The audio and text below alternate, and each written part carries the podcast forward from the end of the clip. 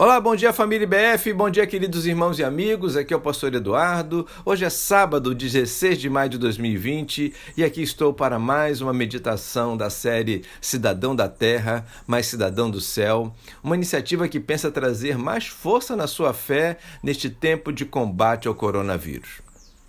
Hoje quero ler cinco versículos de Provérbios capítulo 2, versículos de 1 a 5, que diz: Meu filho, se você aceitar as minhas palavras e guardar no coração os meus mandamentos, se der ouvidos à sabedoria e inclinar o coração para o discernimento, se clamar por entendimento e por discernimento gritar bem alto, se procurar a sabedoria como se procura a prata e buscá-la como quem busca um tesouro escondido, então você entenderá o que é temer ao Senhor e achará o conhecimento de Deus.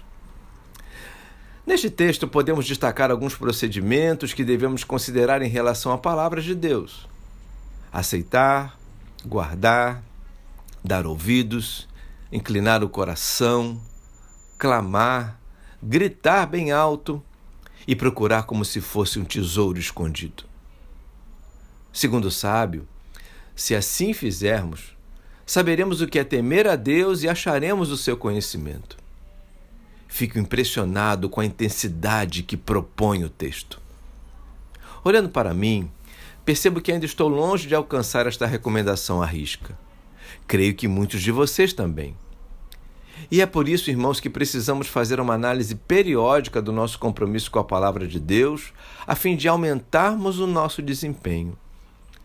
Sei, irmãos, que só estaremos mais prontos para o que der e vier se assim agirmos. Não podemos aceitar menos.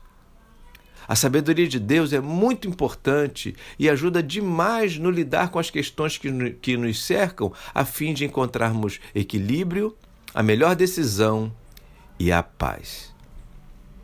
Assim, não apenas vai melhorar os nossos dias, como os das pessoas que nos cercam. Muitos estão vivendo por um fio. A sensibilidade está à flor da pele. Ontem mesmo recebi de um amigo a notícia da morte de uma pessoa de sua família. Não por causa do vírus, mas por causa de uma briga em casa que acabou numa tragédia. Perceba que podemos até ter remédios e vacinas contra vírus e bactérias, mas existem outros problemas que ceifam vidas, relacionamentos e muito mais, cujo grande remédio, irmão, se chama presença de Deus, que se alcança em Jesus Cristo pelo conhecimento da Sua palavra, que traz sabedoria e ciência de Deus. Não descanse, não se dê por satisfeito ou satisfeita. Invista cada vez mais em conhecer a Deus.